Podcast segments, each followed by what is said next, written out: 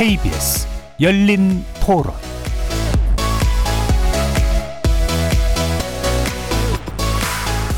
안녕하십니까. 케이비에스 열린토론 정준희입니다.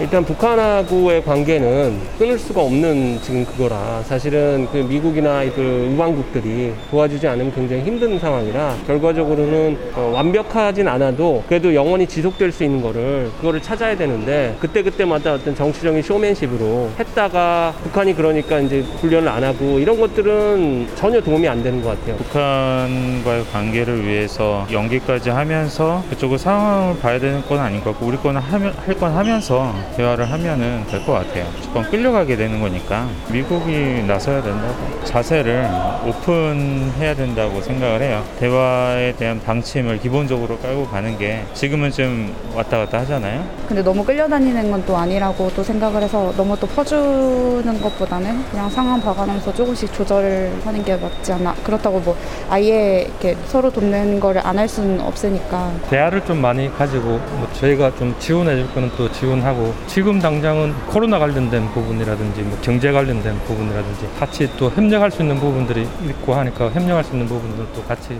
협력해 나가면 될 것 같습니다. 거리에서 만나본 시민들의 목소리 어떻게 들으셨습니까?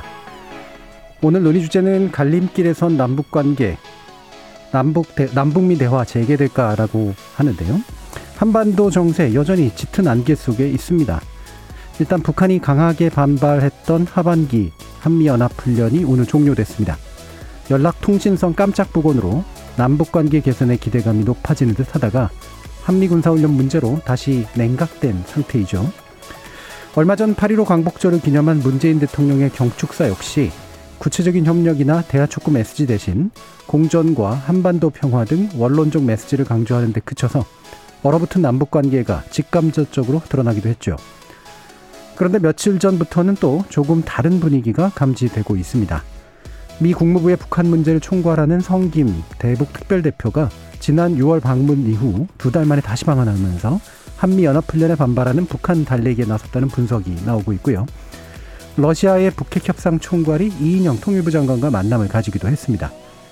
미국에 이어 러시아 대북 담당 인사 잇따른 방문이 한반도 문제에 어떻게 작동할지 북한이 전격 대화에 나서게 될지 주목되는데요. 오늘 케이비에스 열린 토론에서는 냉탕과 온탕 사이로 오가는 남북미 관계 분석해보고 지속가능한 한반도 평화의 길에 대해서 논의해보는 시간 가져보도록 하겠습니다. 케이비에스 열린 토론은 여러분이 주인공입니다. 문자로 참여하실 분은 샵 구칠삼공으로 의견 남겨주십시오. 단문은 오십 원, 장문은 백 원의 정보 이용료가 붙습니다. 케이비에스 모바일 콩, 트위터 계정 케이비에스 오픈, 그리고 유튜브를 통해서도 무료로 참여하실 수 있습니다.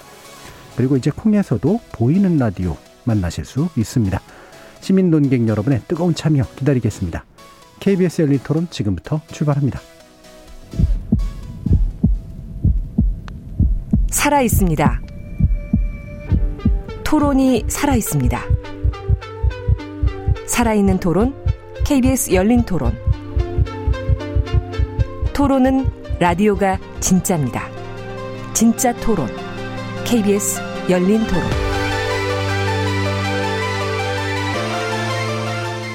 오늘 토론 함께해 주실 두 분의 전문가 소개하겠습니다. 박원건 이화여대 북한학과 교수 나오셨습니다. 예, 안녕하세요. 그리고 조한범 통일연구원 선임연구위원 함께하셨습니다. 예, 안녕하세요. 자, 이렇게 두 분과 우리 한반도 정세 둘러싼 주변국들 움직임 그리고 남북미 관계 어떻게 전개될지 한번 전방해보는 그런 시간 가질 텐데요. 어, 일단 첫 이야기는 한미연합군사훈련 가지고 시작해볼까 하는데 어, 종료된 줄도 전 모르고 있었습니다. 그러다 이제 종료됐다는 소식을 이제 듣고, 아, 이제 종료된 거구나. 그러니까 시작된 줄도 잘 모르고 있었던 그런 상태였었기도 했었는데요. 어, 이게 어떻게, 요 전개 과정을 그간, 그간 어떻게 지켜보셨는지, 일단 조한범 위원님 한번 말씀 주시겠습니다. 예, 이제, 어, 사실상 십일부터 어, 시작이 됐고요. 사전훈련까지 네. 포함이 되면. 그리고 이제 이십육일 날 주의소 본훈련이 이제 끝났죠. 주의소 연습. 네. 그런데 군사훈련을 할 때 십일부터 시작한다고 그러면 그날 결정하는 게 아니고요. 그렇죠. 병력들이 이동되고 예. 장비가 이동이 되기 때문에 거의 몇 달 전부터 준비를 합니다. 그러니까 사실상 이번 연합훈련이 결정된 건 남북 통신 연락선 복원 이전에 음. 이미 결정이 된 겁니다. 그리고 북한이 그걸 몰랐을 리는 없는 거고요. 음. 그런데 이제 이 연합훈련에 대한 북한의 반발, 그리고 이 북한의 모종의 어떤 대응 수위, 이게 이제 관심이었죠. 그런데 예, 예. 조금 한 발 뒤로 물러서 보면, 큰 국면을 보면, 자, 이천십구 년 이월에 하노이 북미 정상회담이 결렬됐죠. 그리고 이천이십 년 유월에 북한이 이 남북 공동 연락사무소 폭파, 음. 물론 남북 통신 연락선도 그때 차단했고요. 예. 그리고 이제 명분은 대북 전단이었습니다. 근데 사실은 큰 그림으로 보면은 이 북미 비핵화 협상에 대한 불만, 여기서 한국 정부 역할에 대한 불만이 사실은 지난해 유월에 도발로 나온 거거든요. 근데 올 일월부터 이제 또 흐름이 좀 바뀝니다. 김정은 위원장이 다시 삼 년 전 봄날로 돌아갈 수 있다고 신년회에서 말했고요. 예. 그리고 사월부터 청와대에 따르면 친서 교환이 오고 갔다고 그랬거든요. 근데 왜 사월일까요? 삼월 삼십일부터 대북 전단을 금지하는, 제한하는 법령이, 남북관계 발전법이 음. 시, 발효가 됐거든요. 돼서. 시행이 됐거든요. 음. 그리고 오월 달에는 한미 정상회담이 있었습니다. 거기서 분명히 바이든 대통령이 한국의 남북협력 대화를 지지한다고 그랬고, 그리고 유월에 김정은 위원장이 전원회에서 대화에도 대결에도 다 준비해라. 그리고 조선반도 정세의 안정적 관리에 주력하겠다. 이렇게 공개적으로 말했어요. 네. 그리고 칠월 달에 이게 재개가 된 거거든요. 그러니까 저는 한미연합훈련에 반발은 하지만 결정적인 변수는 아닌 것 같다. 다만 음. 북한이 원했던 건 한미연합훈련 중단이라는 성의 표시를 네. 해주길 네. 바랬던 것 같고요. 그걸 대화제에게 리트머스 시험지로 지금 삼았던 것 같습니다. 그러니까 음. 반발은 하고 모종의 어떤 대응 수위의 가능성은 있지만 큰 흐름으로 보면 다시 대화의 국면으로 가고 있다. 저는 그렇게 보고 있습니다. 예, 그러니까 큰 흐름 자체, 지금 시, 시간적으로 쭉 정리해 주셨는데 큰 흐름 자체는 대화 쪽으로 가는데 어, 통신선 이제 복원 이후에 이제 그런 메시지를 모르지 않고서도 낸 이유는 남한이 어떻게 나오는지 한번 보자라고 하는 그런 정도의 것이었을 텐데 어, 원한 걸 얻은 건 아니잖아요. 대미 대남 압박 수위를 높여가고 있다가 봐야죠. 예. 대화 국면에서. 음. 박원근 교수님 맡으세요. 저는 그 앞에 우리 조한범 박사님 말씀하신 것처럼 칠월 이십칠일 날 북한이 메시지를 냈을 때 뭐 남북이 같이 메시지를 냈죠. 청와대랑 조선중앙통신 같은 그 단어를 썼고, 그래서 문 대통령과 김정은 위원장의 결정이다라고 사실 밝혔고요. 통신선 복원만 하는 것이 아니라 남북관계를 진전시키겠다라는 음. 그런 의지가 담겼었죠. 근데 그때 아마 많은 분들이 같은 의문을 포함했을 텐데 그럼 연합훈련은? 뭐 당연히 그렇게 생각이 될 수밖에 없거든요. 네. 어, 왜냐하면 그 일월 달 팔 차 당대회 때 김정은이 직접 나서서 남북관계, 대남관계 개선의 이대 조건을 얘기했는데 그중에 하나가 연합훈련이었고 또 하나는 이 한국이 지금 계속 획득하고 있는 첨단 그런 군사 장비를 중단해라라는 두 가지였거든요. 음.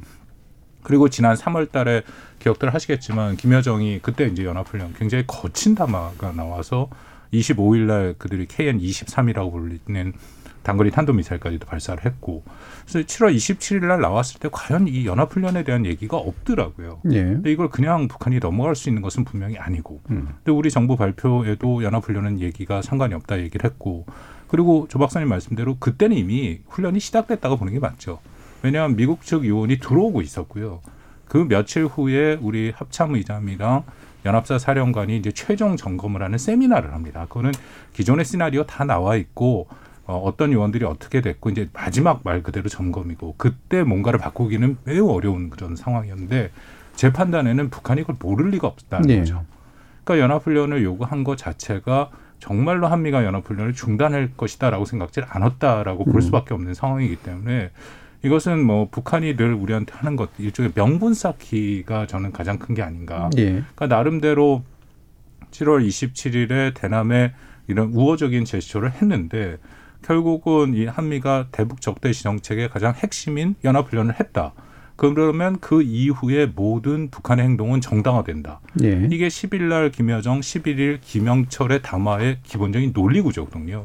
그러니까 앞으로 북한이 뭐 대남 공세를 하던, 대미 압박을 하던 뭔가의 그런 명분을 쌓기 위해서 이런 일들을 했다라고 저는 판단합니다. 예. 그럼 그 명분 쌓는 건 이제 명분 이후에 하는 행동이 이제 방금 말씀하신 것처럼 연결이 될 텐데, 어, 조한범 위원님은 이제 기본적으로는 대화 기조다라고 이제 보신 거에 반해서 그게 아닐 수도 있다라는 거 하는 그런 뉘앙스가 좀 담겨 있는 것 같아서요. 어떻습니까? 그렇습니다. 뭐 예. 저는 대화의 가능성이 있다 하면은 칠월 음. 이십칠 일 훨씬 이전에 얘기를 하거나 아니면 최소한 연합훈련이 끝나고 얘기를 하는 게 맞다라고 생각이 예. 되고요. 어, 여전히 북한의 의도는 아까 말씀드린 미국을 압박하겠다라는 그런 생각이 있었다라고 음. 판단이 됩니다. 왜냐하면 미국이 여전히 대북 적대시 정책을 철회하지 않고 있고 또 혹은 뭐 나중에 대화가 재개가 되겠죠. 저는 뭐 언젠간 북미 대화가 재개될 거라고 생각하는데 어, 협상이 재개되면 협상력의 우위를 가질 수 있도록 예, 그렇게 음. 예, 어, 하는 그런 다른 셈법이 좀 있지 않을까 예. 하는 생각이 들고, 하나는 뭐 이거는 그 좀 조심스러운 추측이긴 한데 이 내부 통제용일 가능성도 있다. 특히 음. 칠월 이십사일부터 이십칠일까지 그 강습회라고 해갖고 북한이 이전에 안 하던, 그러니까 우리로 따지면 연간급 장교들까지 다 모아놓고 대규모 강습회를 평양에서 했거든요. 예. 그래서 그런 상황과도 좀 연계가 있지 않을까 음. 뭐 그런 판단도 하고 있습니다. 예. 그럼. 그 이제 대미 압박의 성격은 충분히 있는 것 같습니다. 예. 왜 그러냐면 어, 지금 북한이 분명히 북침용 핵전쟁 예비연습이다 이런 표현을 썼거든요. 근데 이 두 말이 다 틀리는 게 어, 일단 우리는 나토처럼 미국하고 핵 공유 정책을 가지고 있지는 않아요. 예. 그러니까 예를 들면 독일제 토네이도 폭격기에 전, 전폭기에 미국의 투발 핵 투발 탄두를 실는 것, 이게 핵 공유 정책의 사례입니다. 예. 이 둘이 묶여 있거든요. 그러니까 양쪽이 핵 전략을 공유를 해야만 이게 움직이거든요. 물론 최종 결정은 미국 대통령이 하지만, 근데 우리는 미국, 미국이 우리하고 핵 정책을 공유 전혀 하지 않아요. 그러니까 미국이 핵 전략을 쓸 때는 우리 정부하고 형이 상의하는 게 아니라 자기들이 가지고 있는 시나리오대로 움직이고 최종적인 때 우리한테 동의, 동의를 구하겠죠. 예. 그러니까 사전에는 핵전쟁 연습 안 합니다. 한국하고는. 음. 그런데 지금 핵전쟁 연습이라고 북한이 주장하거든요. 음. 북한이 모르지 않아요. 두 번째, 북침용이다 그러는데 지금 뭐 일부 보수 진영에서 뭐 비판할 정도로 이번 훈련은 축소가 돼서 사실상 이 전반적인 효과를 얻기가 굉장히 어려운, 전의작전권 환수도 네. 검증도 에프오씨 검증도 음. 안 되고, 그다음에 뭐 미군도 일부 뭐 무슨 저기 전쟁이 컴퓨터 게임이냐 할 정도로 규모가 줄었어요. 그러니까 절대 북침용이 아닙니다. 네. 순수 방어적 성격이고 반격적도 이번에는 생략을 했어요. 그러면 북한 말이 다 틀리죠. 음. 그러니까 지금 이 얘기는 북한이 지금 박 교수님 말씀대로 대미 대남의 명분 축정용이다. 음. 그리고 이건 대화를 요구하는 거다 이렇게 볼 수 있고요. 중요한 건, 더 중요한 건 뭐냐면은 말씀드렸지만은 대북 전단의 살포를 제한하는 남북관계 발전법 개정안이 이미 시행이 됐기 때문에 북한이 통신선 차단한 원인은 지금 원인 무효가 돼버린 상황이에요. 네. 그렇게 본다 그러면 이번에 북한이 이, 이 한미연합훈련을 문제 삼는 건 판을 깨겠다는 의도는 아닌 것으로 보여진다. 음. 대화 국면으로 복귀했고 이 상황에서 협상의 레버리지를 강화하는, 그리고 박 교수님 말씀대로 대내 통제용도 있는 것으로 보여져요. 그건 왜 그러냐면 통신선 복원했다는 보도는 일반인한테 안 알렸거든요. 그런데 김영철과 김여정의 대남 메시지, 즉 한미가 전쟁 분위기를 고조시키고 있다, 이거는 다 공개를 했어요. 예. 김여정은 뭐 노동신문부터 시작해 다, 다 실었습니다. 그렇게 보면 지금 여러 가지 어려운 점에서 이 외부의 어떤 위협을 강조하는 측면도 분명히 있다 이렇게 볼 수 있습니다. 예. 뭐 상당 부분 이제 두 분의 말씀이 이제 일치되는 부분도 있지만 기본적으로 이 대화 기조의 내용이라는 게 뭐냐, 우리가 생각하는 것처럼 이제 막 아름다운 대화를 할 거냐, 아니면 끌어내가지고 자신이 원하는 걸 얻는 대화를 할 거냐, 여기서 이제 아마 이후에 전개 과정이 또 다를 수도 있을 것 같은데, 그럼 요 부분 또 이제 방금 말씀 주셨으니까 지금 한미연합 군사훈련에 대한 이제 북한 측의 어, 주장은 사실 억지 주장에 가깝다라고 이제 판단할 수 있는 건데. 왜 이제 다른 전문가님들이 이제 다른 때 또 얘기를, 약간 한미연합 군, 군사훈련을 이번에는 약간 연기하거나 또는 상당히 축소하면 좋겠다라는 얘기를 해주신 적이 있었거든요. 이제 그러면서 약간은 북한의 입장에 동조하는 것까지는 아니지만 북한이 위협을 느낄 만한 것들은 분명히 있다 정도로 이제 얘기해 주신 경우도 있었는데, 이 부분에 대해서는 어떻게 생각하세요? 뭐 미국도 바이든 행정부 출범하면서 그런 고민들은 하고 있었습니다. 예. 연합훈련을 통해서 뭔가 북한, 그러니까 연합훈련을 한번 연기를 한다든지 한번 중단한다든지 그런 걸 통해서 북한을 협상장으로 끌어올 수 있는지에 대한 음. 고민은 있었다라고 생각이 되는데요. 거기에 이제 몇 가지 문제가 있는 게, 정말 연합훈련이 북한한테 위협이 되고 네. 그것이 북미 대화 재개에 걸림돌이 된다면 북한이랑 사전에 미국이 접촉이 해야겠죠. 네. 그래서 아, 이번에는 연합훈련을 그러면은 중단을 할 테니까 대화를 재개를 하자. 그러니까 역으로 이번에 이 과정에서 보면은 팔월 일일이죠. 김여정이 담화를 얘기를 했는데 거기서 연합훈련을 중단할 경우에 북미 대화에 다시 협상 테이블에 오겠다 하면은 그거는 한미가 좀 진지하고 심각하게 고민을 할 수 있겠죠. 근데 단 여기서 중요한 거는 그 시점에서는 연합훈련을 연기, 연기는 사실은 취소입니다. 그렇죠. 미국은 전 세계를 대상으로 훈련을 음, 하겠고 예. 또 거긴 모병제지 않습니까? 그렇기 때문에 한번 동원하는 게 위해서 최소한 일 년, 이 년의 스케줄이 있어요. 음. 그래서 사실상 취소인데 그리고 그것을 어, 만약 조정해서 한다라는 것은 뭐 아까도 조한범 박사님 말씀하셨는데 굉장히 심각한 문제가 있을 수밖에 없습니다. 그렇기 때문에 유일한 옵션이 남은 거는 취소였는데 만약 예. 북한이 정말 대화의 테이블로 나오는 조건으로 그걸 확실히 명확하게 했다면은 저는 한미가 좀 고민을 해볼 필요가 있었는데 예. 그런 게 전혀 없었죠. 음. 그러니까 설사 거기서 정말 결단을 해서 취소를 했는데도 북한이 안 나온다. 그거는 뭐 전혀 이렇게 되면은 굉장히 어려운 상황이 한국과 미국 국내 정치적으로도 굉장히 어려운 상황에 직면할 수밖에 없기 때문에 예. 그런 선택을 하기가 어려웠었죠. 음. 그러니까 북한이 내세운 조건 자체도 어, 한국하고 미국이 이거를 전략적으로 좀 고려해볼 만한 상태는 아니었었다라는 것이잖아요. 닥쳤던 그렇죠. 게 지금 예. 이미 그 시기가 거고. 그리고 이십칠 일이 예. 나왔을 때 만약 정말 북한이 그런 생각이 있었으면 조금 더 일찍 예. 그런, 어, 뭔가 메시지를 보내고 음, 음. 대화를 시도를 했겠죠. 음. 그리고 이제 김여정이 팔월 일일 날 아, 한미연합훈련을 실시하지 말라고 경고하는 담화를 냈어요. 예. 그 재미없는 전주곡이 될 거다. 음. 근데 만일에 김여정이 담화를 냈을 때 한미 정부에게 더 부담이 된다는 걸 북한이 몰랐을까요? 알고 충분히 있겠죠. 알았겠죠. 예. 그러니까 김여정 말을 김여정 하명법이라는 얘기까지 듣고 있는데 네. 그 상황에서 정말로 한미연합훈련 중단을 원했다면 말, 말하지 말고 있었어야죠. 음, 음. 근데 그 그렇죠. 얘기를 하면서 한미 정부가 물론 그것 때문은 아니지만 음. 운신의 폭이 더 훨씬 더 어려워졌거든요. 그런데 굳이 나서가지고 담화를 냈거든요. 그 점도 북한의 어떤 숨어있는 의도가 있다고 하나 보여주고요. 또 하나는 우리가 주목할 게 이번 한미연합훈련에 대해서 북한이 에, 전, 전례 없이 주한미군 철수론을 끄집어냈다는 거죠. 음. 그리고 남조선에 있는 침략 무기들을 철수해라라고 최근에 김정은 체제에서 어, 이천십팔 년, 십구 년 하노이, 싱가포르 또 남북 정상회담에서도 주한미군 문제를 전혀 꺼내지 않았어요. 북한은. 네. 그리고 임동원 전 장관의 회고록 피스메이커, 그다음에 올브라이트 전 미 국무장관 다 김, 김정일을 만난 사람들입니다.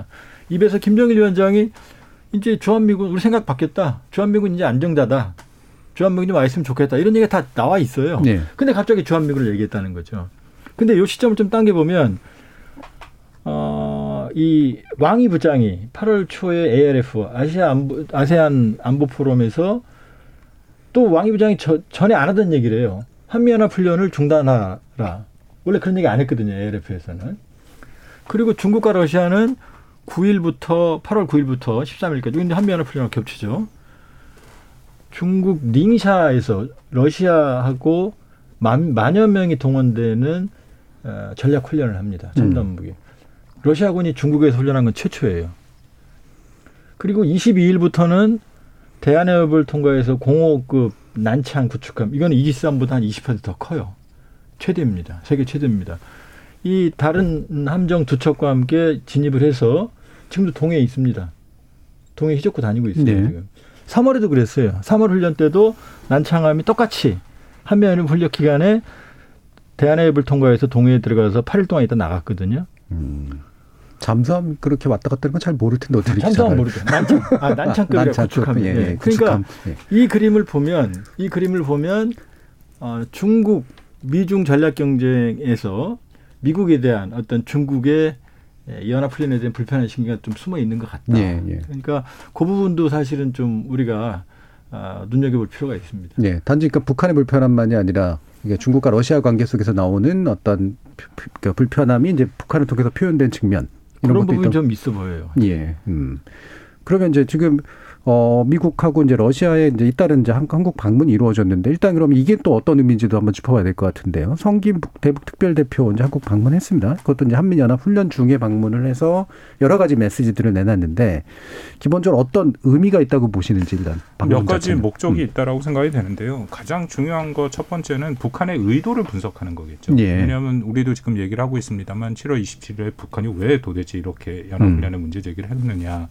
한미가 각각의 서로 이 판단을 했긴 했지만 그것을 같이 공유하고 같은 이 인식을 갖고 있는 것은 매우 중요하죠. 이제 그, 그런 면에서 방안이 필요한 시점이었고, 두 번째는 뭐 아까 잠깐 말씀을 나눴습니다만 십일, 십일일 김여정, 김영철의 담화를 보면은 이게 북한이 도발을 가능성을 열어놨거든요. 뭐 김여정 같은 경우에는 남조선 당국자들의 배신적인 처사, 국가 방위력과 강력한 선제 타격 능력을 강화하겠다. 음. 뭐 김영철도 엄청난 안보위기가 다가오고를 느끼게 하겠다.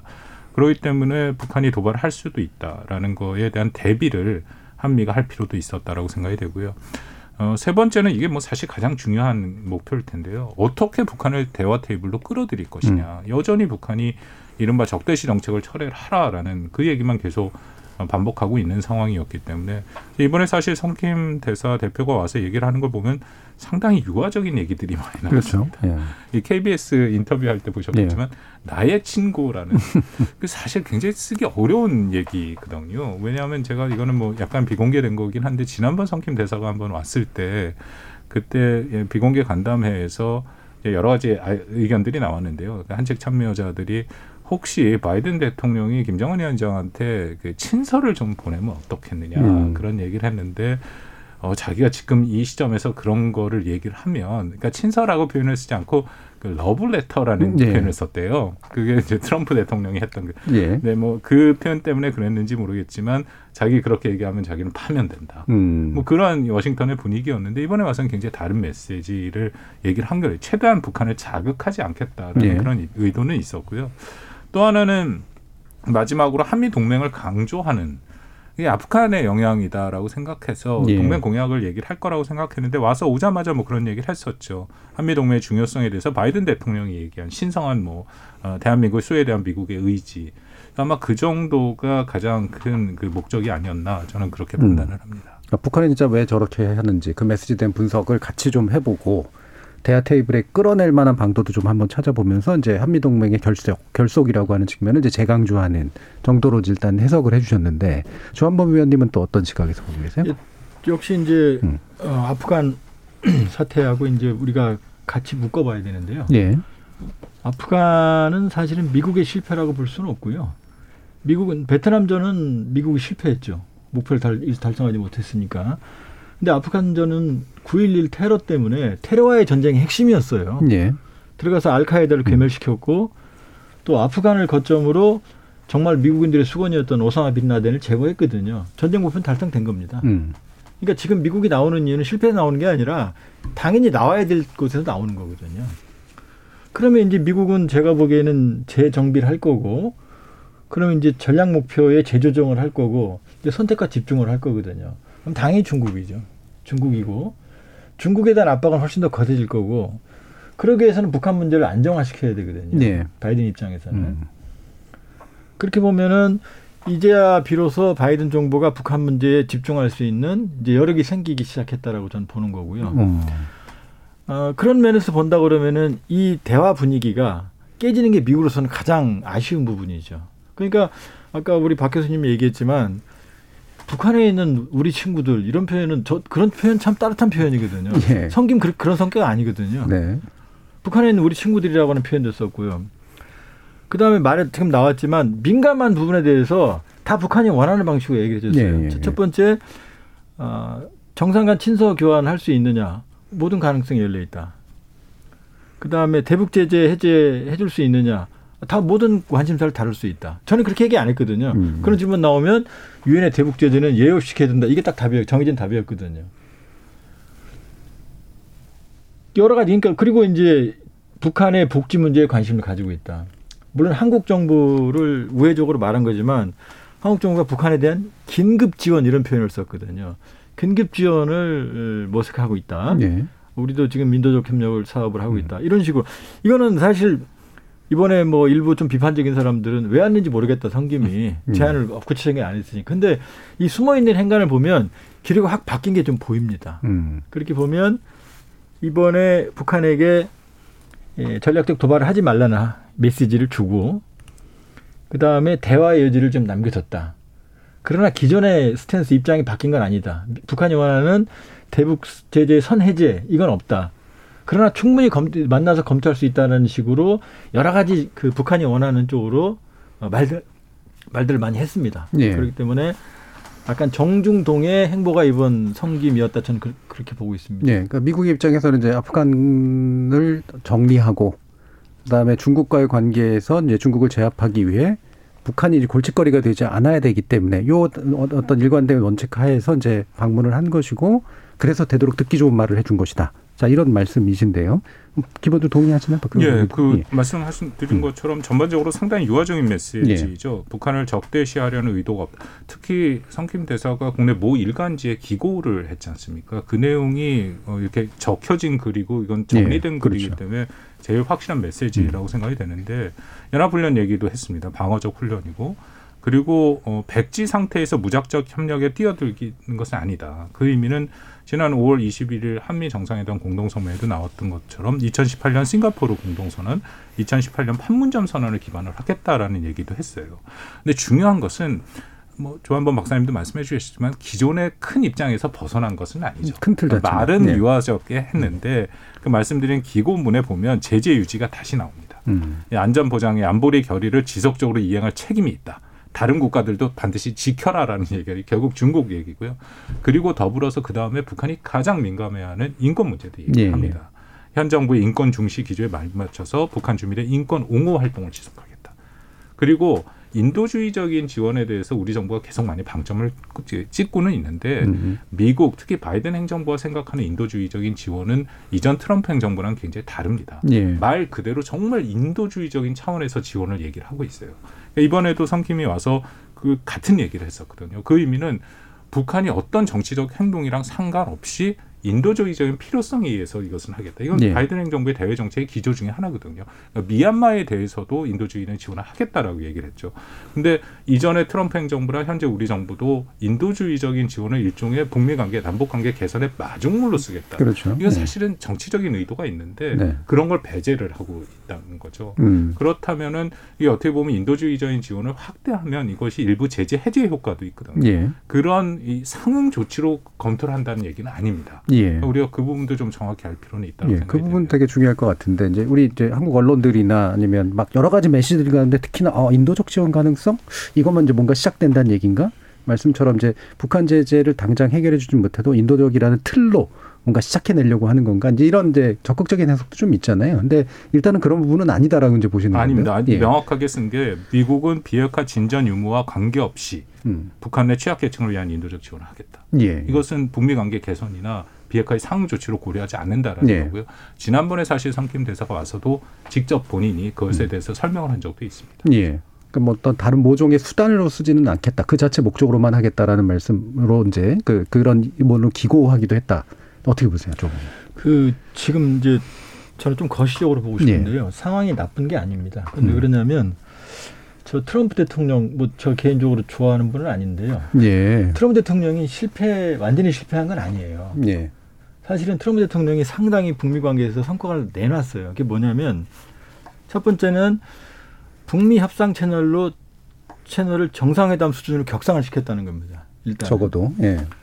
그리고 두 번째는 북한으로부터 완전한 비핵화의 약속과 함께 영변 핵 프로그램 핵 시설의 완전한 연구 폐기를 어, 이 입으로 김정은 말하도록. 위원장 입으로 받아낸 거예요. 네. 뭐 일부 이제 영변 핵시설에 대해서 어, 뭐 효용성의 의문을 제기하지만 그렇지는 않습니다. 영변이 북한 핵시설의 전부는 아니지만 핵심이거든요. 최근에 나온 러시아와 영국의 예, 전문 연구기관의 보고서는 심지어 어떻게까지 얘기하냐면 만일에 영변 핵시설의 폐기 합의했다면 북한 핵탄두 제조 능력의 최대 팔십 퍼센트가 제거됐을 거다. 예. 그다음에 지금 북한 핵시설을 가장 잘하는 사람이 스탠포드 대학의 예, 지그프리드 해커 박사거든요. 이 사람 북한 일곱 번 갔다 왔습니다. 그리고 북한이 협상을 위해서 해커 박사한테 능력을 다 보여줬어요. 상당 부분은. 영변을 제일 잘합니다. 네. 해커 박사 얘기도 영변은 핵심이다. 북한의 핵물질, 삼대 핵물질 생산에 고농축 우라늄, 플루토늄, 삼중수의 핵심이다. 영변은 전혀 낡지 않았다. 이렇게 얘기했거든요. 그러니까 영변을 제거하면 상당한 정도로 북한의 핵 능력이 축소됩니다. 네. 불가역적으로. 그럼 이제 트럼프 대통령은 되지도 않는 빅딜을 추구했거든요. 근데 바이든 대통령은 실용적이에요. 단계적인 스몰딜을 통해서 핵 능력을 축소해 나가겠다라는 입장이거든요. 그러면 영변 핵시설을 폐기를 하게 되면 바이든 대통령이 원하는 바로 핵능력 축소가 상당 부분 진행되는 거거든요. 근데 영변까지 이미 나오, 나온 거거든요. 여기서 합의하면 되는 겁니다. 근데 이제 문제는 김정은 위원장은 영변을 내놨는데 상황 조치를 전혀 약속을 받은 적이 없고, 바이든 정부 입장에서는 이미 트럼프 대통령이 발로 찬 영변을 이제 와서 다시 한다 그러면 국민적으로 지지가 있을 수가 없기 약할 거거든요. 예. 그러니까 여기에 좀 더 명분과 살을 보태는, 명분과 실리를 보태는 이 합의안을 만들어내면 지금 충분히 합의가 됩니다. 그러니까 음. 트럼프 대통령 때보다 비관적이지 않고요. 훨씬 더 지금 제가 보기엔 가능성이 높은 상황이 왔어요. 그런데 예. 양측 간에 지금 신뢰가 없거든요. 그리고 북한은 먼저 대북제재 해제를 요구하고 미국은 절대 그건 안 된다는 게 입장이 지금 충돌하고 있거든요. 이 상황에서 나오는 게, 저는 마중물이라는 게 참 그 많은 의미를 함축하고, 마중물이 본질은 아니죠. 예. 마중물을 넣어서 펌프에 끌어올려서 물을 빼내는 게 본질이거든요. 근데 이게 어려우니까 마중물이 필요한 거거든요. 그래서 지금 인도협력 패키지, 즉 북한이 절실한 식량, 그다음 더 절실한 게 백신이죠.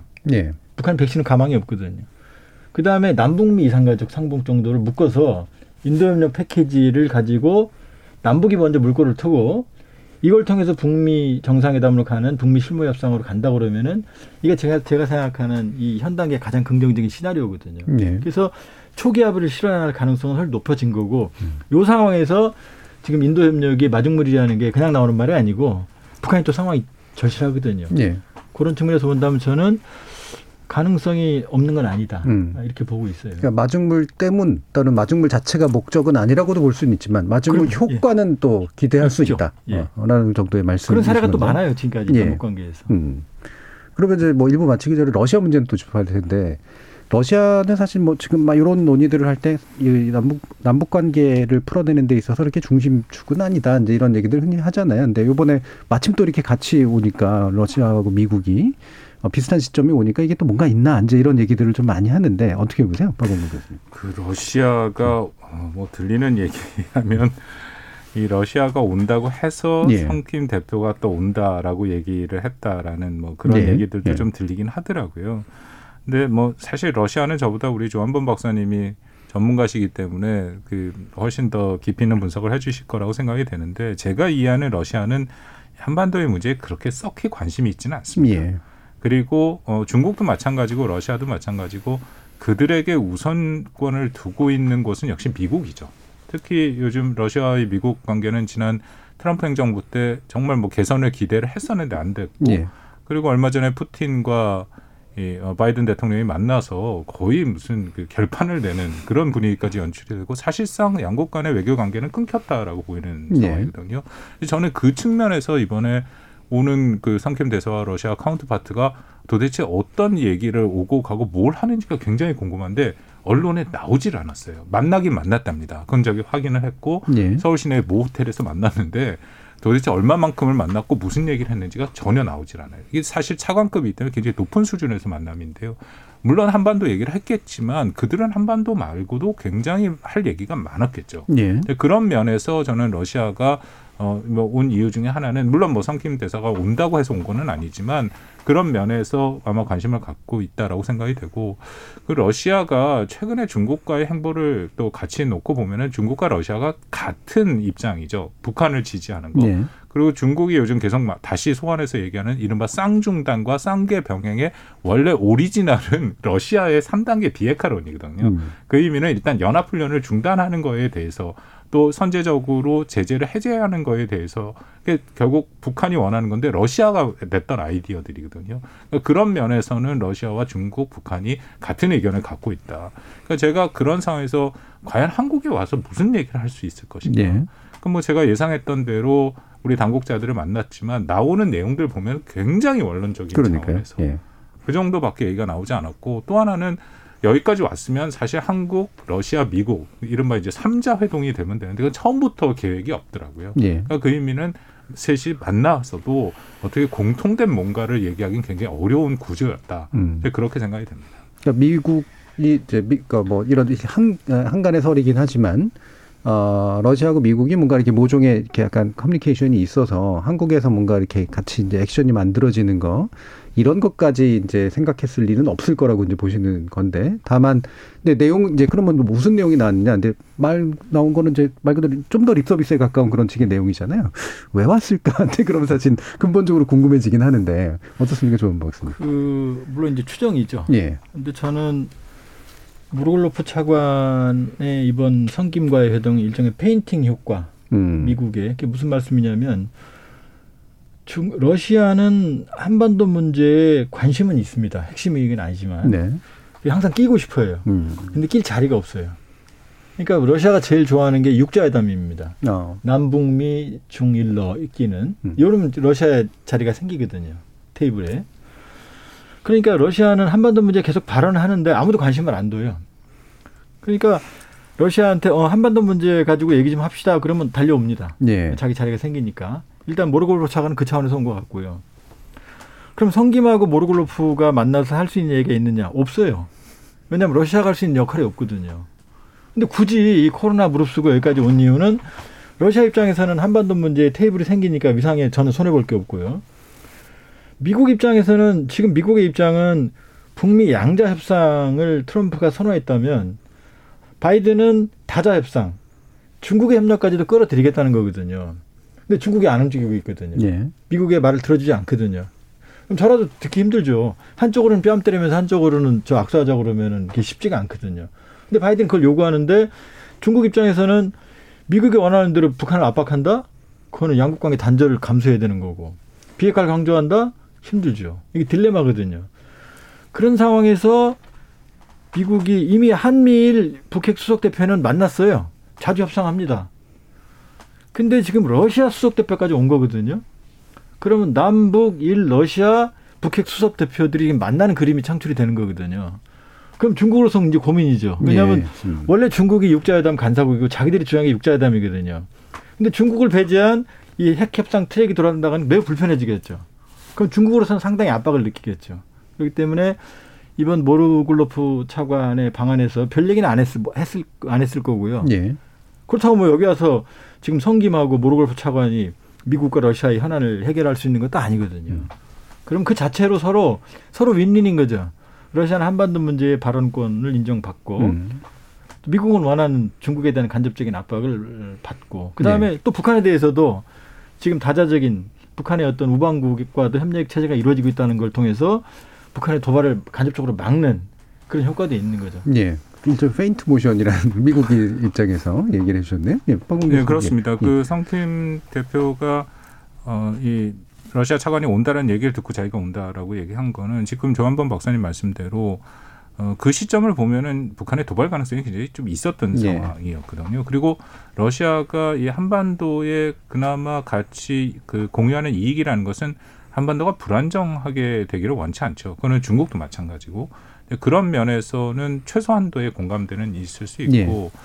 그리고 러시아 차관이 와 있는 동안 국내에서 가장 많이 얘기된 게 과연 러시아가 여기 있는데 북한이 도발을 할 것이냐. 뭐 그런 얘기들도 전혀 근거 없지는 않거든요. 음. 뭐 나름대로 러시아가 성의를 갖고 또 어, 북한을 지원을 하고 있는데 하필이면 차관이 와 있는 이 시점에서 도발하면은 러시아 입장이 곤란해지는 것은 사실이고 예. 그러니까 오히려 그냥 성김 대사가 혼자 와 있을 경우에 만약에 북한이 도발을 결심했다면 그건 굉장히 좋은 타이밍이 될 수 있죠. 있죠. 미국한테 예. 확실한 메시지를 보낼 수 있는 예. 거. 그러니까 지금 굉장히 복잡한 역동이 그 안에서 우리가 자세하게는 알 수는 음. 없지만 있다라는 것은 뭐 추정은 가능하다고 생각이 됩니다. 예. 그 적어도 이제 한, 한국이나 미국 입장에서 보면 이런 모양 자체는 북한의 이제 추가 도발이나 이런 것들을 억제하는 그런 효과는 분명히 좀 음, 있었던 것 같은데요. 자, 그런 내용들 지금 일 부에서 좀 살펴봤고요. 이 부에서는 좀 더 자세하게 어, 과연 어떻게 이제 문재인 정부 하반, 이제 얼마 안 남았으니까, 과연 뭔가 좀 이렇게 좀 나오기라도 할 수 있을 것이냐, 약간의 진전이라도 있을 수 있을 것이냐, 이 부분을 좀 중점적으로 좀 논의해 보도록 하겠습니다. 그동안 들어온 청취자들의 의견도 한번 살펴볼 텐데요. 정의진 문자캐스터 불러보겠습니다. 네, 지금까지 청취자 여러분이 보내주신 문자들 소개합니다. 공공일삼님, 이번 아프간 사태를 반면교사 삼아야 합니다. 개인이나 국가가 힘이 없으면 영원한 우방이란 없습니다. 특히 국제사회는 이해관계에 따라 이합집산할 뿐이죠. 관료들의 저항탄님, 북손해보 잡자고 전쟁을 일으킨다면 우리나라 전체가 위험에 처하는 길입니다. 결국 북한은 대화로 설득해야 합니다. 오윤재님, 같은 동포라고 해도 남북 통일이 굳이 필요할까요? 남과 북의 평화 공존이 필요합니다. 지속적인 국방력 향상을 바탕으로 북한의 태도에 따라 당근과 채찍이 적절히 필요합니다. 공팔사삼님, 바이든 행정부의 대북 정책이 명확하지 않은 것 같습니다. 북한에 줄 건 주고 받을 건 받아야 할 텐데 무조건 조건 없는 대화에 나서라고 하면 북한이 나설 명분이 없죠. 케이 칠육공칠사육팔일님, 북한의 요구를 자꾸 들어주니까 우리를 길들이려고 하는 것 같아요. 오히려 군사훈련도 더 강하게 해서 북한을 압박해야 합니다. 라고 보내주셨네요. 네, 케이비에스 열린토론 이 시간은 영상으로도 생중계하고 있습니다. 유튜브에 들어가셔서 케이비에스 일라디오 또는 케이비에스 열린토론을 검색하시면 지금 바로 토론하는 모습 보실 수 있습니다. 방송을 듣고 계신 여러분이 시민논객입니다. 계속해서 청취자 여러분들의 날카로운 시선과 의견 보내주세요. 지금까지 문자캐스터 정희진이었습니다. 토론이 세상을 바꿀 수는 없습니다. 하지만 토론 없이 바꿀 수 있는 세상은 어디에도 없습니다.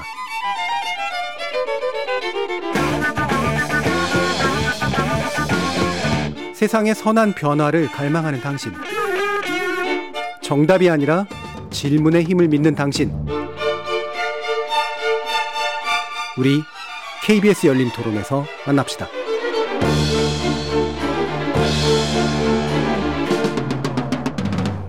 케이비에스 열린 토론, 갈림길에선 한반도, 남북미 대화 재개될까라는 주제로 박원건 이화여대 북한학과 교수, 조한범 통일연구원 선임연구위원 두 분의 전문가와 함께하고 있습니다. 저희 청취자들 의견 속에서 이제 아마 이 부에서 논의해야 될 핵심이 좀 들어가 있었던 것 같아요. 하나는 한국, 너무 좀 끌려다니는 것 같은데, 랑, 미국, 생각보다 굉장히 모호한 상태인데? 라고 하는 이제 쪽이 아마 잘 어, 농축이 돼 있지 않은가 싶은데, 한국이 이렇게 좀 끌려다니는 것 같다라는 말이 자꾸 나오는 이유가, 어, 지난번에 이제 김여정, 아, 그 부부장의 이제 담화가 있고 난 다음에 이제 막 우리가 법 만들어준 것 같고, 그 다음에 요번에는 물론 실제 연합, 아, 군사훈련 자체를 이제 안 하진 않았지만, 뭔가 저쪽에서 너무 세게 얘기하는데 우리는 뭐 별소리 못하는 것 같고 이런 것들이 이제 일반적인 좀 인식이잖아요. 실제로 이렇게 끌려다녀 온 것이다라고 판단하시나요? 끌려가야 됩니다. 가야 한다. 끌려가야 되는 게 우리 운명입니다. 예. 자꾸들 이제 아, 그럼 속 시원하죠. 예. 북한이 저러는데 말이야 화끈하게 우리는 왜 못해? 예, 예. 한번 패죠. 이게 정서죠 사실. 예. 근데 이걸 뒤집어 보면 엄마 딜레마라는 게 있습니다. 음. 엄마 딜레마. 그럼 뭐냐면 아이하고 엄마의 게임 음, 이론을 보면 이제 엄마하고 아이가 백화점에 가요. 그럼 애는 딱 목표가 하나입니다. 엄마를 괴롭혀서 장난감 사는 거거든요. 예. 엄마는 애 장난감 갖고 싶다는 거 아는데 함부로 사줄 수가 없거든요. 돈도 없고. 그러니까 엄마는 고려할 게 많아요. 애 버릇도 고려해야 되고 집안의 경제도 생각해야 되고 예. 필요, 필요가 있는 건지 생각해야 되고 엄마는 훨씬 머리가 복잡합니다. 근데 애는 오로지 장난감만 생각해요. 엄마 사줘 그러면은 엄마가 어, 이게 못 사줘 그러면 애가 어머님 죄송합니다 이렇게 말 안 하거든요. 그때부터 슬슬 짜증을 내거든요. 예. 엄마가 싫어하는 행동을 하기 시작해요. 그리고 심지어는 이제 마지막엔 이제 바닥에 뒹굴 준비를 합니다. 이게 엄마 딜레마예요. 그럴 때 제일 속 시원한 방법은 애를 패는 겁니다. 하도 없이. 예. 그럼 화도 풀고 아 절대 그게 방법이 아니거든요. 애는 네. 성질 나빠지고 그다음 여러 가지 파국적인 결과가 오고 이게 엄마 딜레마거든요. 그러니까 단일한 목적, 수단과 방법을 가리지 않고 단일한 목적을 가지는 게 아이라고 그러면 엄마는 모든 상황을 관리하면서 이 아이도 달래고 욕구도 적당히 충족시켜주면서 좋은 길로 이끌어가는 딜레마를 엄마가 가지고 있는 거거든요. 네. 지금 한국하고 북한하고 비교해보면은 당연히 아이는 북한이거든요. 우리가 아무리 많이 도와줘도 고맙다는 말 안 하죠. 그럼 북한이 예를 들어서 포를 쏘면 화끈하게 평양에 몇 발 쏜다. 그럼 우리가 원하는 게 이루어지지 않거든요. 우리가 세계 국방력 육입니다. 음. 북한을 제압할 능력이 없지 않아요. 핵만 빼면. 그래서 제발 좀 그 끌려가는 거에 대한 화끈한 그런 어떤 북한의 버릇 고치기. 네. 이 아이가 나중에 버릇이 고쳐지죠. 그리고 나중에 엄마한테 잘못했다고 말합니다. 언제? 십 년 뒤에. 철 들고 나면. 다 커서. 예. 시집가서 장가가서 애 낳고 나서. 그러니까 지금 상황은 한반도 상황의 안정적인 관리를 할 책임과 의무가 우리에게 있고 그렇게 끌려다니는 건 우리 운명입니다. 물론 예. 그 사이에서 뭐 버릇도 고치고 음. 화끈하게 여러 가지 가장 이상적인 방법은 있겠지만 이건 박근혜 정부도 이명박 정부도 문재인 정부도 모든 정부가 이 접했던 숙명이거든요. 물론 그런 어떤 어, 북한의 나쁜 잘못된 행동에 대한 보상 이런 걸 교정하는 노력을 끊임없이 해야겠지만 구조적으로 엄마 딜레마가 지금 내재돼 있다. 예. 그렇기 때문에 당분간도 심지어 뭐 보수 정권이 다시 돌아온다고 하더라도 또 진보 정권이 온다고 하더라도 이 구조는 바뀌지 않습니다. 상당히 오랫동안. 예. 그러니까 안정적으로 관리하면서 북한의 협상을 이끌어내고 그리고 북한의 어떤 이 규칙과 규범과 국제사회 기준에 맞는 스탠다드를 그러니까 내재화될 때까지는 상당히 오랜 시간이 걸릴 것 같고 그때까지는 엄마 딜레마를 안고 살아야 되는 거죠. 예. 드디어 이 부분에서 평소 예. 존경하는 우리 조한범 박사님이랑 저랑 의견이 조금 다르다 생각하는데 예. 어, 아이가 때를 쓰고 그리고 뭐 예를 들어서 백화점 가서 막 뒹굴고 심지어는 부모한테 욕을 하고 거기에 대해서 아동 심리를 담당하는 모든 사람들의 기본적인 상식선에서는 때리면 안 되죠. 물론 때리면 안 됩니다. 예. 손해되는 것은 안 된다. 민법상으로도 이제 안 되게 됐죠. 안 되고. 그렇지만 야단은 쳐야죠. 예. 그리고 그 아이가 원하는 걸 안 들어줌으로써 그렇게 떼쓰는 것이 소용이 없다라는 것을 교육을 시켜야 된다라는. 음. 제가 제일 우리 정부의 안타까운 거는 지난 뭐 오 년 가까이 그런 모습이 안 보였다라는. 예. 뭐 대표적인 것은 다들 기억하시겠지만 이천십구 년 팔월 십오일. 어, 평화는 경제다라고 우리 문재인 대통령이 팔일오 경칩사에서 얘기를 했죠. 그다음에 팔월 십육일 날 북한이 뭐라고 얘기하냐면 삶은 소대가리 앙천대소 오라는 음. 얘기를 해버립니다. 근데 제가 너무 안타까웠던 게 뭐 문 대통령을 지지하든 안 하든 대한민국 국민으로서 대통령이 그런 얘기를 듣는데 우리나라의 정부에 있는 그 누구도 책임이 있는 자리에 관료 한 명이 거기에 대해서 문제 제기를 하는 사람이 하나도 없어요. 그러니까 제가 똑같이 그런 막말을 하라는 얘기는 아니고 네. 그냥 조용히 타이를 수 있죠. 그러니까 예를 들어서 그동안 문재인 정부가 북한을 정말 진심으로 대우했고 우리가 어떻게 노력을 해왔는지 북한이 잘 알지 않느냐. 그런데 이런 얘기를 하는 것은 북한이 국제사회에서 보통 국가가 되는 거에 도움이 안 되고 남북 관계에도 도움이 안 된다. 이런 말은 삼가해라. 그 정도 얘기도 안 한다라는 겁니다. 음. 근데 이게 거의 제가 보면 표현이 좀 거의 병리적인 관계예요. 네. 현재로서 남북 간의 네. 관계는. 북한이 끊임없이 막말을 퍼붓고 뭐 정말 뒹굴고 때를 쓰고 부모한테 욕을 해도 부모가 거기에 대해서 전혀 교정할 의지가 없는 분인 거예요. 그러면은 얘는 점점 심해지죠. 그럼 얘는 커서 어떻게 될지는 상상이 안 가는 그런 상황까지를 부모가 방치하는. 예. 그 표현을 쓰신다면 정확하게 저는 그 단, 반대쪽으로 지금 다른 예. 쪽으로 해석이 가능한 그런 상황이라고 보입니다. 예. 흥미롭게도 일단 딜레마적 상황 자체는 그다지 이제 서로 뭐 반대하시진 않는 것 같아요. 근데 다만 딜레마를 해결하는 방법이 사실은 현재까지 한국 정부는 그냥 애를 훈육하지도 않고 방치하는 쪽에 가까웠고 때로 외로 또 스포일하는 쪽에 그렇죠. 가까웠다. 모든 국가 간의 관계가 남북 관계도 예. 마찬가지고 저는 한미 관계도 마찬가지인데요. 음. 일방이 일방을 수용하거나는 안 되는 거죠. 네네. 밀고 당기기에 협상이라고 특히 남북 관계는 그게 굉장히 강하다고 생각이 되거든요. 예. 때로는 밀기도 해야 되는데 끊임없이 끌어만 당기니까 우리가 예. 협상력이 없는 거죠. 음. 그러니까 북한은 한국 남한 정부를 그냥 일종의 상수로 생각을 하고 자기네가 뭔 짓을 하더라도 나중에 대화하자면 늘 따라온다. 그러니까 또 하나 대표적인 얘기가 작년 유월 달에 개성의 공동연락사무소를 말 그대로 폭발을 하지 않았습니까? 예. 근데 거기에 대해서 단 한마디 사과도 없었어요. 근데 칠월 이십칠일 날 나 통신선을 복원하겠다. 그 통신선 복원으로 그걸 단절하는 그 마지막 단계가 개성 공동연락사무소 파견이지 않습니까? 그럼 최소한 거기에 대한 문제 제기는 우리 정부 당국자가 공개적으로 하긴 했어야죠. 예. 그런 얘기가 다 빠지니까 그 다음 단계에서도 과연 북한과 우리가 의미 있는 어떤 그 협상과 관계를 맺을 수 있을까? 저는 힘들다고 봅니다. 예, 저만 봅니다. 예, 그 뭐 저하고 크게 다른 의견은 아니고요. 음. 왜냐하면 애를 잘 교육시키는 게 정말 힘들죠. 말 안 듣는 애를. 음. 근데 애가 이제 또 애 얘기를 하는데 이러면 또 북한이 싫어할지 모르겠네. 가출했어요. 예. 그럼 쫓아가서 걔를 혼내는 것보다는 일단 달래서 집에 데리고 들어와야 됩니다. 음. 들어오고 나서 문 닫고 나서 이제 그때부터 혼내기 시작을 해야 되는 거거든요. 예. 그 딜레마가 있고.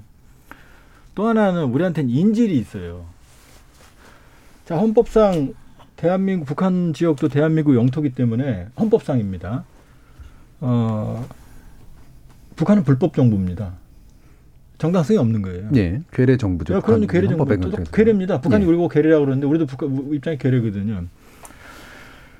그 예를 들어서 은행에 강도가 들었는데 우리 애들이 지금 은행에 돈 찾으러 갔어요. 근데 강도가 우리 애들 붙잡고 있어요. 강도도 굶고 애도 굶어요. 예. 그럼 이때 이때 밥을 쌀을 넣어줘야 됩니까? 안, 넣, 안 넣어줘야 됩니까? 음. 넣으면 강도도 먹겠죠. 당연히 넣어줘야 되죠. 당연히 넣어줘야 되죠. 그러니까 이 두 말씀을 드리면 지금 문재인 정부뿐만 아니고 박근혜, 이명박 정부 때도 그 버릇을 확실하게 고치는 일에 성공하지 못했어요. 예. 그러니까 문재인 정부가 이런 위기상 지금 우리 박 교수님 말씀하시는 개성공단 폭파, 그다음에 일국의 지도자한테 시정 잡배도 안 하는 말을 할 때 단호하게 얘기하고 대응을 해야죠. 아쉬운 점이 분명히 있습니다. 그렇다고 해서 뭐 그 상황이 급격하게 악화되는 건 아니거든요. 그러나 제가 드리고 싶은 말씀은 몇 가지 딜레마가 있다. 엄마 아이 딜레마, 은행 강도 딜레마부터 시작해서 몇 가지 그런 구조적인 딜레마가 있고 그 딜레마에서는 어떤 정부도 자유롭지 않습니다. 예. 근데 그 상황에서 가장 합리적인 선택으로 방향을 이끌어가는 건 항상 과제로 남는 거죠. 예. 그러니까 실제로 이제 해결책이 뭐냐에 대해서 이제 약간의 강조점의 차이라든가 방법론의 차이가 이제 분명히 좀 있긴 한데요. 그럼에도 불구하고 이제 이 딜레마적인 상황에 대한 사고 자체는 이제 동일하다라고 본다면 어, 비유를 이왕 쓰신 김에 어, 보통 아이가 이제 때를 쓰는 거는 엄마한테 얻어내는 것들이지만 엄마가 아빠를 이렇게 해가지고 얻어내려고 하는 거 있잖아요. 미국을 사실 미국한테 얻고 싶은 것이 있는 거 아닙니까? 근데 이제 한국이 제가 엄마가 제대로 움직여주지 않는 것에 대한 불만 자주 이제 토로했잖아요. 박원규 교수님 같은 경우는 지금 바이든 정부가 제삼의 길을 가는 게 아니다라고 지금 얘기하셨던 것 같은데 실제로 어떤 견해이신 건가요? 그게 적절한 표현은 아마 그렇다면 계속 표현이 나오는데요. 예. 아마 북한은 그 외동딸 정도 되겠죠. 예. 그래서 사실은 엄마를 통해서 아빠한테 뭘 얻으려고 했는데 이게 그 삼각관계는 저도 딸이 하나 있어서 키워보다 보니까 이게 네. 안, 안 가리켜도 국제정치적인 이게 몸에 배에서 나오더라고요. 네, 엄마 아빠 네, 네. 사이의 기, 힘의 역동을 그렇죠. 네. 활용해서 자기가 최대한 뭔가를 받아낸다. 음. 아마 북한은 그런 생각들을 갖고 있는 거고요. 음. 어, 한미 관계를 얘기해보면은 북한이 어쨌든 처음 말씀하신 것처럼 한국을 통해서 미국을 좀 설득하라라는 것을 계속 시도를 했고 우리 이천십팔 년에는 사실 우리 정부가 상당한 역할을 했다. 저도 인정합니다. 예, 중재자의 예. 역할을 했고 그래서 이천십팔 년 평화 프로세스가 진전되는데 우리 정부의 공헌이 있죠. 그렇지만 이천십구 년 이월을 기점으로 하노이가 깨지면서 그다음부터는 그 일들이 어려워졌거든요. 사월 달에 김정은이 시정연설을 통해서 오지랖 넓은 중재자 역할 이제 그만해라라고 얘기를 했고 거기가 마지막 그 시점이라고 생각이 되거든요. 그다음부터는 북한이 직접 미국과의 소통 채널을 갖고 있었고 그리고 한국한테 원하는 것은 어떻게 보면 남북 합작 사업, 금강산과 개성 그것도 이제 이천십구 년 사월 달에 마지막으로 얘기를 했는데 그것도 우리 정부가 할 수 없는 상황이었던 거죠. 여전히 제재하에 있기 때문에. 그렇다면 미국, 북한의 입장에서는 한국에 대한 사실 기대는 크지 않다고 생각합니다. 예. 그리고 아까 우리 조한범 박사님이 해석을 하셨는데 저는 그걸 어떻게 해석하느냐에 따라 다른데 올 일월 팔 차 당대회 때 김정은이 직접 대남 정책을 얘기한 게 저는 그게 작년 유월 달에 개성공단에는 연락사무소 파기하면서 김여정이 남북관계를 대적관계로 갖고 왔고 또 그전에 이천십구 년 십이월에 이른바 정면 돌파 노선을 선포하는 그 연장선상에 본다면 여전히 대남관계를 대적관계로 보고 있다고 저는 예. 판단하고 있고요. 그리고 올 이월, 일월부터 지금까지 북한이 그 코로나 전국에도 많은 집회와 군중대회를 하면서 강조하는 게 딱 두 가지입니다. 하나는 자력갱생, 또 하나는 비사회주의, 반사회주의, 사상투쟁. 근데 이게 두 가지가 다 어떻게 보면 한국과 미국을 겨냥한 거거든요. 그렇다면 아무리 북한이 일 인 지비 유일체제의 수령국가라고 하더라도 최소한의 정장, 정, 절차적 정당성은 있어야 된다. 그러니까 그 안에서 대남 정책에 대한 일종의 노선 투쟁은 있어야 되는데 그 모양이, 네. 그 모습이 안 보입니다. 그렇다면은 과연 북한이 대남 관계, 한국과의 관계를 개선할 의지가 지금 있느냐. 그러니까 아까 말씀하신 것처럼 그러기 때문에 칠월 이십칠일 개선, 남북관계 개선을 밝힌 그 내용은 북한 주민들한테는 안 알려진 거죠. 그러니까 우리가 그것을 좀 자세히 봐야 되지 않을까. 저는 북한이 좀 긴 호흡으로 가고 있다라고 생각합니다. 예. 네, 좀. 그, 저는 이제 이천이십 년이죠. 어, 그 유월 달에 에, 김영철과 김여정이 대남관계 부분 회의를 했고 그 결과 남북관계를 대적관계로 전환한다고 선언한다가 공개했거든요. 대내에도 공개했습니다. 그런데 저는 이제 그, 저, 김정은 위원장 말을 지금 찾다가 말았는데요. 이번에 칠월 이십칠일 날 통신선 복원하면서 예. 분명히 청와대도 남북 정상 간에 여러 차례 주고받은 친서를 예. 통한 합의의 결과다 말했고 조선중앙통신 동일하게 말했어요. 뭐라고 네. 말했냐면 제가 정확한 문장은 지금 못 찾았는데 여러 차례 친서를 최근 여러 차례 친서를 주고받은 결과 뭐 어쩌고 앞에 의미해서 남북관계를 화해, 화해로 전환하는 큰 걸음을 내디딜 때 대한 합의를 하였다. 이렇게 표현했어요. 예. 이건 대적관계를 지금 푸른 겁니다. 사실은. 음. 이 조정통은 본다고 그러면은. 그러니까 지금 김정 이, 이 흐름으로 본다 그러면은 지금은 어, 이 큰 흐름에서 북한이 이 대화로 복귀한 상황이고 대화에 복귀한 상황에서 지금 불만이 있는 거죠. 김, 김정은 입장에서 악몽은 뭐냐면 자 판문점 사점이칠 회담에서 종전선언 얘기가 나 비핵화와 종전선언 얘기가 나왔어요. 그리고 이제 우리가 들은 정보로는 싱가포르 정상회담에서 종전선언을 논의, 북한이 바랬는데 안 됐다라는 거거든요. 예. 그럼 문재인, 김정은 두 사람 간에 종전선언 논의가 있었고 이게 의제가 됐는데 미국이 안 받은 거죠. 음. 그다음에 구월 평양 정상회담에서 남북 정상회담 공동선언 사상 처음으로 영변 핵단지에 영구 폐기라고 하는 구체적인 비핵화 강등이 들어갔어요. 그리고 끝나고 바로 구월에 문재인 대통령이 워싱턴으로 달려가거든요. 그럼 트럼프 대통령한테 얘기했겠죠. 영변, 영변 폐기한단다. 그리고 이걸 가지고 김정은 위원장이 여섯 시간 기차를 타고 하노이에 간 거거든요. 갈 때 표정 밝았거든요. 그건 뭐냐면 영변을 내놨을 때 평양에서 얘기했으니까 문재인 대통령. 이게 추정입니다. 네. 그럼 트럼프 대통령이 받을 거, 트럼프 대통령이 받는다고 했겠죠. 그리고 하노이에 갔거든요. 근데 김정은 위원장이 원했던 상황 조치는 대북제재 해제는 없었거든요. 그 이 과정에서 김정은 위원장은 우리 정부 입장, 우리 정, 문재인 대통령이 불만이 쌓였겠죠. 그러니까 자기가 원했던 게 지금 문재인 대통령하고 얘기할 땐 됐는데 항상 트럼프한테는 막혔거든요. 예, 다 된 것처럼 말했는데 그렇죠. 안 된 그러니까, 거니까. 그러니까 이제 그 오지랖 얘기가 나온 거고 중재자 얘기가 예. 나온 거고. 그러나 지금도 북한의 입장에서는 미국과 직접 대하는 건 부담이 있습니다. 음. 즉 둘 다 일단 신뢰관계가 없고요. 그러니까 누군가가 중간에서 개런티 보장을 해주는 메신저가 필요하거든요. 그러니까 한국 정부가 필요해요. 예. 필요한 거고 지금 그 역할을 그러니까 바이든 대통령도 한국의 남북협력 관여를 지지한다. 이번에 성김 와서도 한국의 남북대화협력을 지지한다라고 얘기한 거, 재화관에 한 거거든요. 그런데 김정은 위원장 입장에서는 다시 불안한 거죠. 또 그 데자뷰. 다시 말하면 한국 정부의 어떤 그런 약속 내지는 어떤 뭐 추정입니다만 그런 그렇기 때문에 이번에 한국 정부에 대해서 끼지 마라가 아니라 확실하게 자신들에게 유리한 미국의 입장 변화를 가져와라라는 압박의 성격이 최근에 있다고 보는 거죠. 예. 그러니까 두 분의 이제 그, 그 북한이 과연 어떤 궤도 속에 들어와 있는가랑 북한이 이제 한국을 그리고 미국이 한국을 어떤 정도의 지위로 지금 대접하느냐라고 하는 부분에서 다소간의 이제 결의 차이가 좀 있기 있으신 거잖아요. 어 이게 이제 그래도 굉장히 중요한 중재자 역할이 필요하고 따라서 역할할 수 있다와.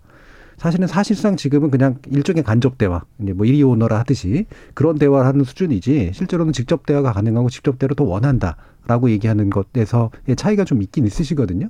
좀 더 한번 들어보도록 하죠. 네, 저는 어, 북한이 한국이 하는 중재자 역할에 대해서 더 이상 기대는 없다라고 생각합니다. 네. 왜냐하면 큰 틀에서 북한이 아까 말씀드린 것처럼 대남 정책과 노선은 저는 변했다라고 생각이 되고요. 김정은 위원장 처음 들었을 때 뭐들 기억들 하시겠지만 미키마우스가 나오고 로키 주제가가 나오고 그런 모습들 상당히 한류가 갔었죠. 이천십팔년에 레드벨벳이 가서 공연을 네. 하는. 음. 그러다가 작년 십이월에 그 반동사상 문화 배격법이라는 거 뭐 잘 알려져 있지 않습니까? 결국 한류를 한 십오년에서 뭐 사형까지 처할 수 있도록 하는 그런 이 아주 강경한 그런 어, 법이 통과가 됐고 그다음부터는 지금까지 계속해서 비사회주의, 반사회주의, 심지어는 머리 모양까지 지적을 하면서 그렇게 오고 있다라는 거거든요. 그렇다면은 전체적으로 김정은 위원장이 했던 여러 가지 대남 노선이라든지 정책은 저는 좀 변화됐다. 그러니까 변화됐다는 게 원래 예전 모습으로 좀 돌아갔다라고 판단하는 것은 맞고요. 그 안에는 한국에 대한 기대도 상당 부분 어, 접고 있지 않을까. 물론 그렇다고 남한과의 관계를 저도 완전히 단절하다고 생각지는 않습니다. 왜냐하면 네. 일정 시점에 돼서 북미 간의 관계가 진전이 되고 협상이 진행이 돼서 비핵화가 진전이 된다면 거기에 대한 상응 조치의 상당 부분 결국은 남한이 감당을 해야 되기 때문에 네. 북한도 그것에 대해서는 알고 있죠. 그렇지만 북미 간의 대화에 재개를 하거나 어, 이천십팔 년 같이 한국이 중재의 역할을 한다라는 것에 대한 그 기대는 크지 않다고 생각됩니다. 또 하나 이유는 북미 간에 직접 소통 채널이 있어요. 예. 그때만 해도 소통 채널이 좀 부재했는데 지금 얼마든지 서로 간에 오갈 수 있는 채널이 있고 그리고 정말 북한이 대화를 결심을 한다면 구태여 한국을 우회할 필요는 저는 없다라고 보입니다. 예, 다시 한번 조합입니다. 미국의 입장, 북한의 입장에서 바이든 정부는 벅차죠. 여러 가지 면에서 벅차죠. 예. 왜냐하면 스티브 비건 전 특별대표 그다음에 에, 벌써 이제 이름도 잊어버리네요. 국, 국, 국, 국무장관이 누구였죠? 그 트럼프 대통령 폼페이오, 네, 폼페이오. 폼페이오부터 네. 시작해서 트럼프 진영의 에, 외교안보 라인은 대부분 사업가였어요. 외교 전문가가 아닙니다. 그런데 네. 지금 이 바이든 정부는 설리번 안보보좌관부터 시작해서 이 국방장관, 국방차 웬디 셔먼 차, 그 국무부 부장, 부장관, 국무부 장관, 토니 블링컨부터 시작해서 성김까지 모두 다 이 외교안보 전문가이며 특히 특히 북한 비핵화 협상의 전문가들입니다. 예, 만만치 않은 사람들이죠. 예, 만만치 않은 사람들입니다. 거기다 이 바이든 정부는 어떠한 상황에서도 인권을 얘기합니다. 인권. 이걸 이제 가치 기반 국제주의라고 그래요. 예. 그 숨은 그림은 또 그 타겟은 이제 중국입니다. 그렇게 보면 북한의 입장에서는 미, 북한이 직접 미국을 상대하는 건 매우 벅찹니다. 트럼프 대통령 때도 훨씬 벅찹니다. 그렇게 보면 한국이라는 중재자, 한국한테 책임을 또 맡길 수 있거든요. 한국의 책임을 전가할 수 있거든요. 그렇게 보면 미국을 직접 상대하는 것보다 한국을 메신저로 하는 협상이 북한에게는 훨씬 더 유리하고요. 예. 그다음에 박 교수님 말씀대로 북한은 결국 돈은 한국이 낼 거라는 걸 알고 있어요. 음. 이런 얘기하면 좀 씁쓸합니다만 결과적으로는. 예. 왜냐하면 그 안전관리 비용, 그다음에 결과적으로 통일 시점에 북한의 발전 이런 걸 하면은 우린 투자하는 게 투자하지 않는 것보다 훨씬 더 예. 이익이거든요. 그렇게 보면 한국의 필요성은 크다. 그리고 또 하나는 북한의 인도적 위기가 발생을 하면 가장 먼저 달려와서 가장 원하는 걸 줄 수 있는 건 한국이 유일하다는 걸 알아요. 음. 지금 지난해 북한 경제가 마이너스 사 점 오 퍼센트입니다. 뿐만 아니라 이천십칠 년, 십팔 년에는 마이너스 각각 삼 퍼센트, 사 퍼센트예요. 이걸 합치면 김정은 집권 십 년 동안 경제는 완전히 역성장했어요. 이전보다 더 가난해요. 그다음에 최근 식량난이 심상치 않습니다. 식량 가격이 고공이. 이건 김정은 정권 처음 있는 일입니다. 그다음에 수해. 그러니까 지금 연이어 겹치거든요. 예. 더 큰 건 뭐냐면은 코로나로 인한 국경 봉쇄입니다. 북한은 오로지 국경 봉쇄를 의존하고 있거든요. 그런데 그렇죠. 지금 돌파 감염 때문에 중국의 신호팜, 신호백이 지금 돌파 감염이 높기 때문에 중국 사정이 지금 불안해지고 있거든요. 네. 국경을 못 열어요. 거기다 백신을 한 명도 못 맞았어요. 지금 공식적으로는. 그럼 지금 사면 초과인 상황이죠. 버틴다? 버티기 힘들죠.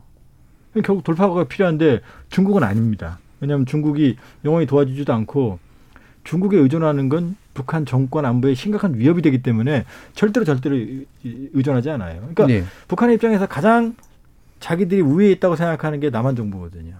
그런데 이런 남한 정부를 한국 정부를 이용 안 할 이유가 없는 거죠. 그러니까 북한에게 네. 충분히 한국 정부는 효용 가치가 있다. 그리고 다만 우리는 이제 그걸 전략적으로 활용하는 어, 그런 방안을 그동안 강구해 온 거죠. 그러니까 네. 아직도 김정은 체제 북한에게 한국의 역할은 남아 있고. 보다 정확하게 원하는 걸 해주길 기대하고 있다고 저는 보는 거죠. 음. 그럼 이제 그 지금 미국의 그 만만치 않음에 대해서 이제 언급을 해주셨으니까 다시 한번 이제 원래 또 그 쓰신 내용도 있고 좀 그러니까요. 이게 제삼의 길이다라고 얘기했는데 제삼의 길이 아니라 오히려 전략적 인내에 가까워 갔다라고 판단을 하시잖아요. 박원건 교수님은. 그렇습니다. 음. 저는 미국 이 바이든 행정부가 전략적 인내를 선택한 것은 아닌데 예. 현상적으로 결과적으로. 결과적으로 그쪽으로 계속 갈 수밖에 없는 모양새가 드러나고 있다라는 거죠.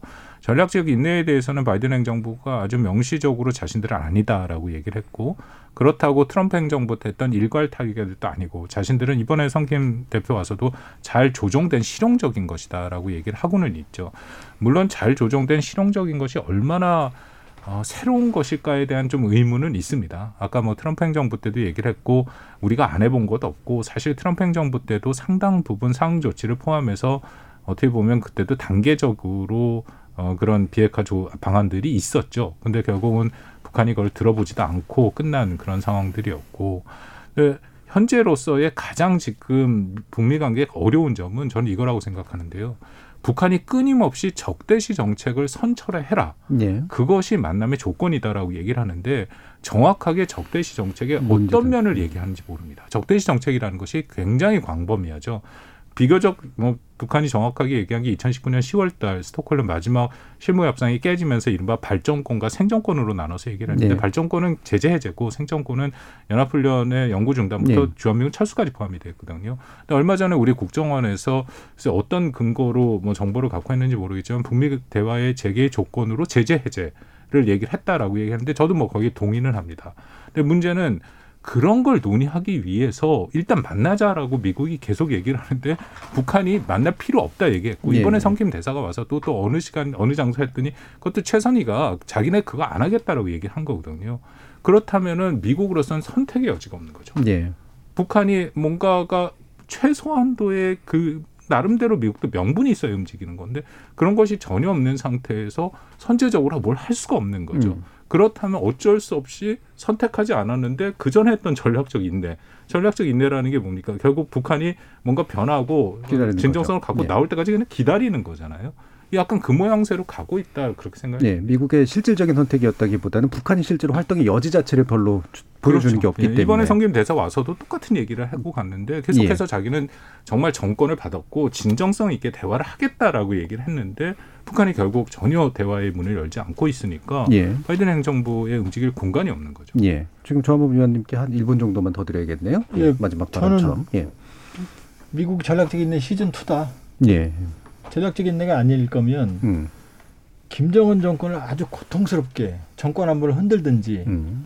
아니면 김정은 정권이 반길 만큼의 큰 당근을 줘야 되거든요. 두 개가 다 없어요. 예. 그러니까 바이든 정부는 Calibrated Practical Approach, 조정된 실용적 접근이라고 음. 지금 화려하게 수사를 내놨지만 음. 제국의 내용이 지금 허전하다. 음. 거기에 대한 불만이 있는 거고 한국 정부는 그 사이에서 그 빈틈을 메우기 위해서 지금 노력을 하고 있는 상황이다 이렇게 볼 수 있습니다. 예. 어, 참 어떻게 노력하면 좋을지 원래 사실 더 여쭤봐서 끌어내야 되는데 남은 시간이 별로 없어서요. 아마 임기 잔여 임기 동안 사실 할 수 있는 것들도 많지 않기 때문에 어떤 이제 묘안을 낼 수는 없을 것 같고 상황 변화를 좀 더 지켜봐야 될 것 같습니다. 자, 오늘 남북 관계 그리고 남북 미 관계에 관련된 내용들 열린 토론 통해서 살펴봤는데요. 오늘 토론 함께해 주신 두 분의 전문가 조한범 통일연구원 선임연구위원 그리고 박원건 이화여대 북한학과 교수 두 분 모두 수고하셨습니다. 감사합니다. 예, 네, 감사합니다.